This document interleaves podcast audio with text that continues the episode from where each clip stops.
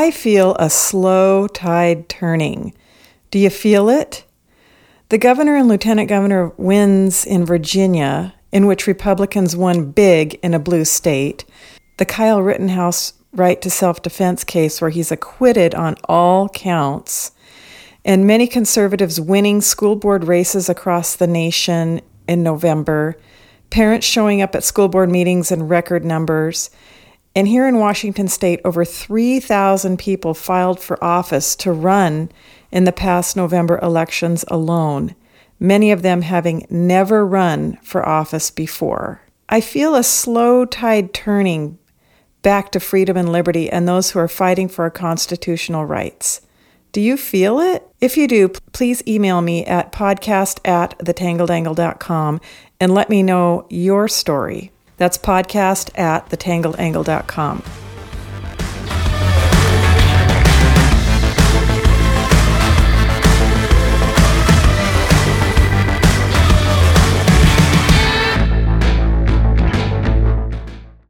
Hello, everybody, and welcome to The Tangled Angle. I'm Janice Christensen, and here we address the tangled angles of conservative American values given to us by the Constitution while using facts and keeping it classy. I am a news junkie with a passion and interest in government politics and American history, and I spent 16 years in the halls of the Washington State Legislature supporting my husband, Dan Christensen, who was elected to the House of Representatives from 2003 to 2018. Now with this podcast, I'm able to share and discuss what I've learned and experienced, along with some historical context of where we are on the timeline of history.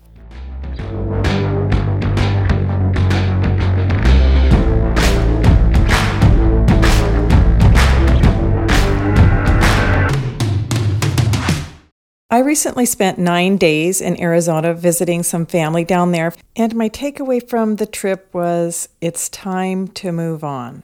For this podcast, I wanted to do the difference between Washington and Arizona, kind of my own subjective comparison in a few different ways, and to give you some reasons and my take on why it's time to move on.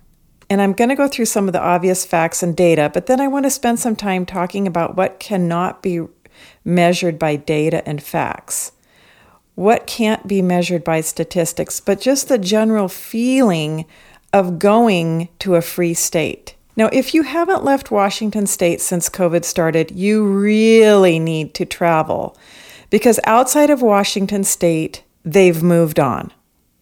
I've spent quite a bit of time in Idaho and now 9 days in Arizona, and I want to let you know that those two states, and I know probably all but about 6 or 7 states in the United States, have moved on. And I really encourage you to travel and feel this freedom. Here in Washington state, I look at the people, especially, it seems like the men have their chests hollowed out and the women just look empty.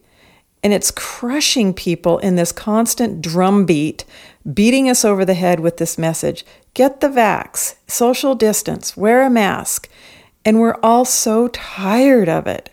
It's like, yes, we know we're supposed to take our health seriously, but really? I feel like we're treated by like a bunch of infantile children that can't figure out our own health. So what are some of the differences between Washington and Arizona? So I thought, well, I could compare a few different metrics. So first of all, in Arizona, restaurants are open with no masks required. Only the restaurant staff that are wearing masks are only the people that work in the stores if the store is a national chain. But going into the local coffee shops and the local restaurants that are locally owned and held, it's mask free. Stores and shops are all mask free. Again, if they're a national chain, those who work there are wearing a mask, but most of the people shopping there are not. Here in Washington state, we're still beat over the head with wearing a mask. And I've noticed in the area where I live, a lot of the people are just not wearing them anymore because it's ridiculous.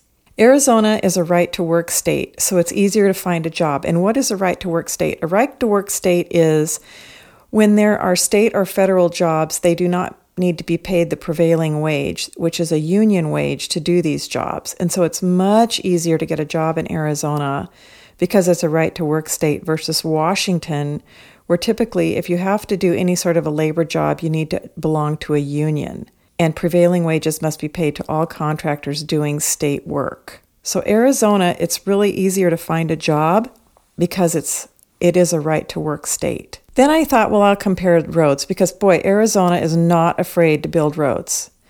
They spend approximately $48,000 per lane mile. This is 2015 data, which is the 12th highest in the nation. Now, that's expensive to build lane miles, but they've built a lot of them. However, in Washington state, it's $63,000 per lane mile to build a new road in Washington, and that's the 6th highest in the nation. So we have some incredibly expensive roads, and the reason this is because of all the environmental studies and the impact fees and all the other regulations we put onto building roads. And in one of the studies I read, Washington state ranks 42nd in the nation in highway performance and cost effectiveness, according to a new report from the Reason Foundation. So we are horrible when it comes to our roads and our congestion compared to many other states. But anyway, Arizona is wide open. Hiking trails, stores, gas stations, all are without masks unless they are a nationwide change which requires it. And the governor of Arizona recently said, "We will not require vaccine or mask mandates regardless of rising COVID numbers." And he believes these decisions should be made by individuals in consultation with their doctors. And their governor in Arizona has received the mRNA injection. And Washington state is one of only 6 states that require masks anymore.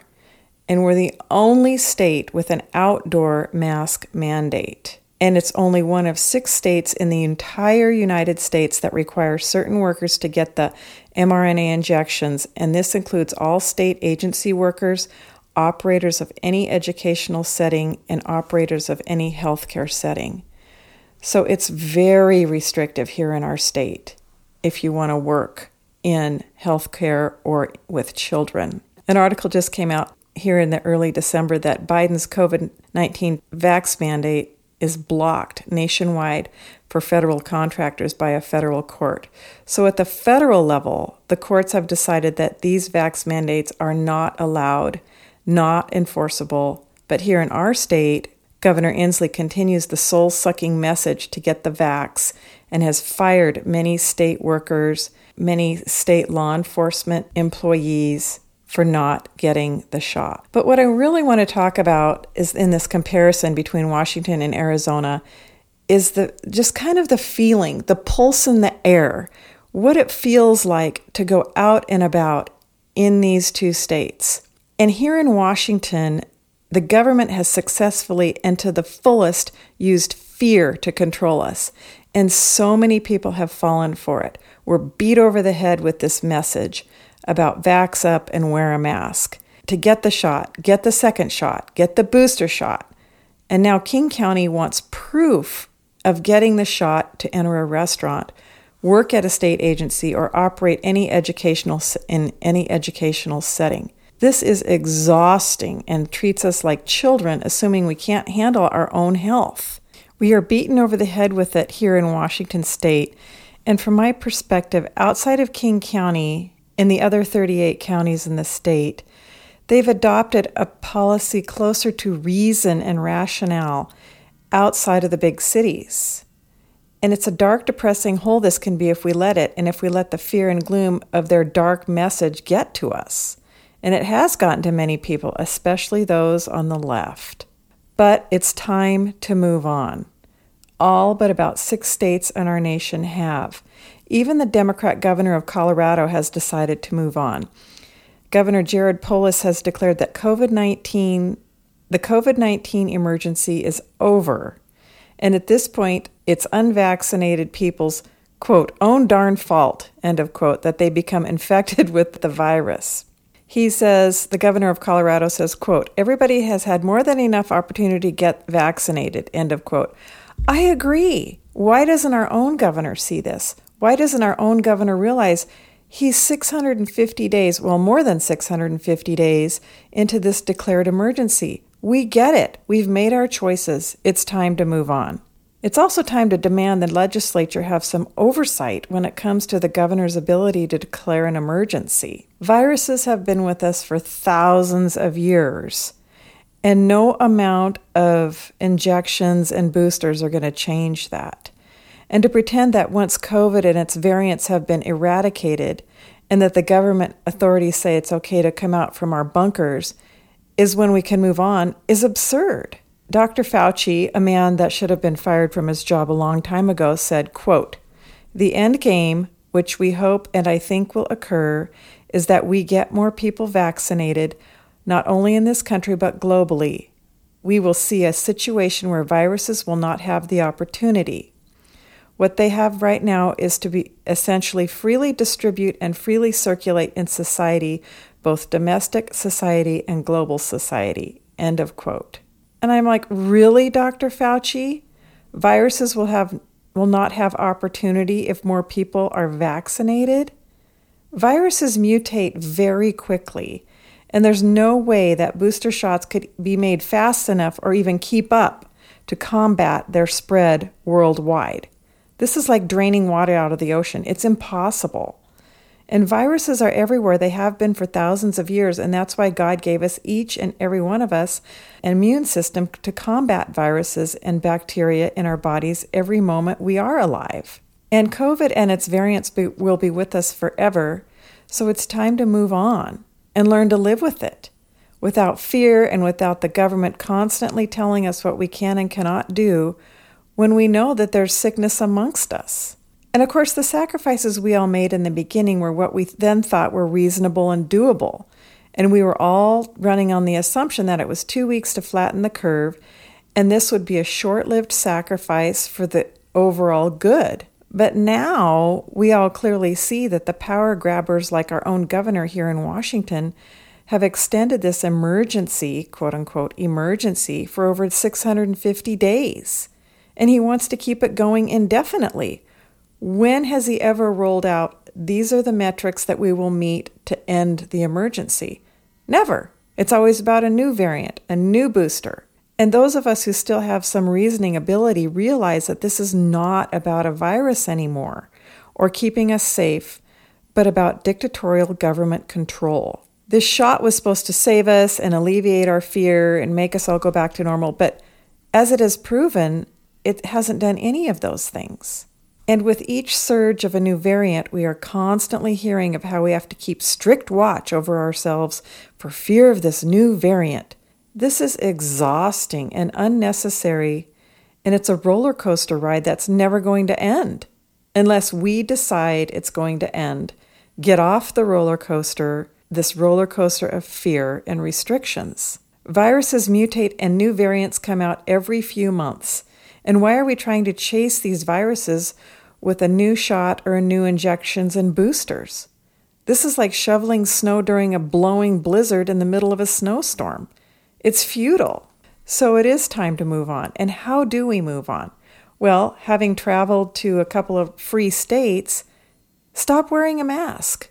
This is like keeping the flies out of your backyard picnic barbecue with a chain link fence. It doesn't work. Masks don't work. Viruses are extremely tiny particles, and the weave of a mask is no barrier to the tiny particle of a virus. And I think the other thing we can do is realize that our own health is in our own hands. And the government does not care about your health. If they did, they would come out with messages telling us to eat balanced diets, take supplements and vitamins, exercise, lose excess weight, stop smoking, and get the sleep we need, and all the common sense things we know we need to do.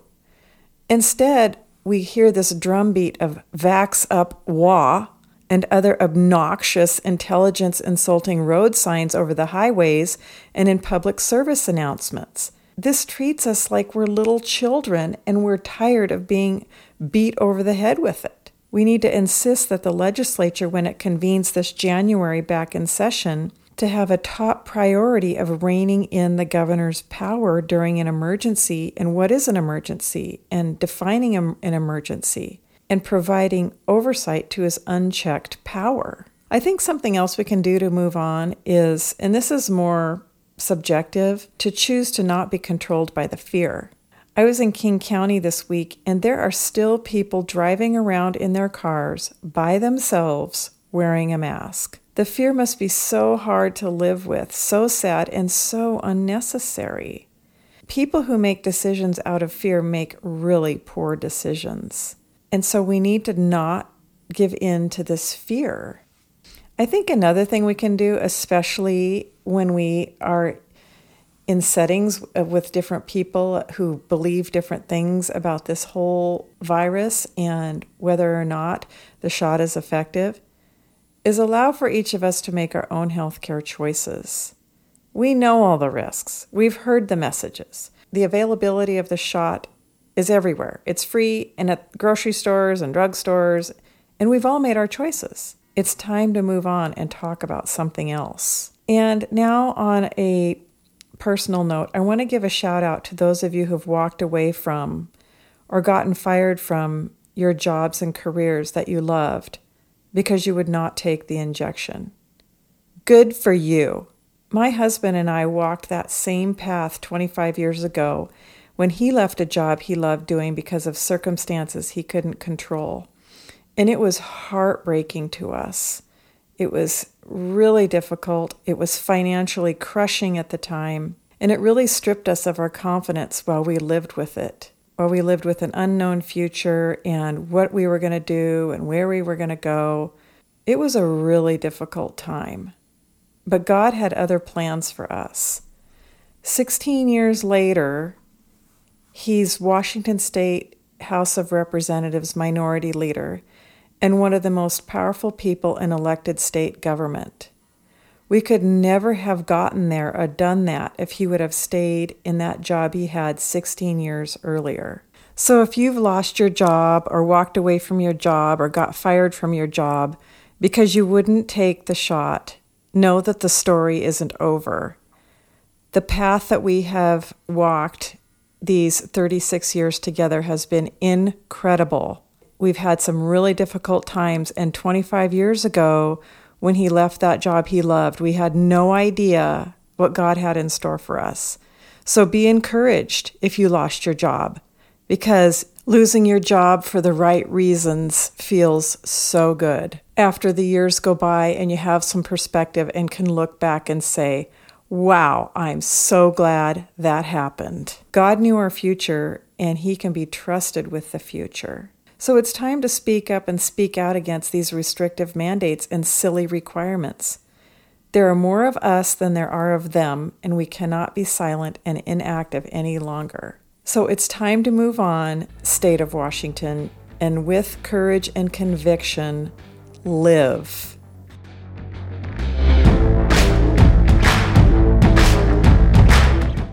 I would love to hear from you. Please email me at podcast@thetangledangle.com. That's podcast@thetangledangle.com. And I will read every email. Can't promise I'll answer them all, but I will definitely read them. Please tell me your story and let me know what you think.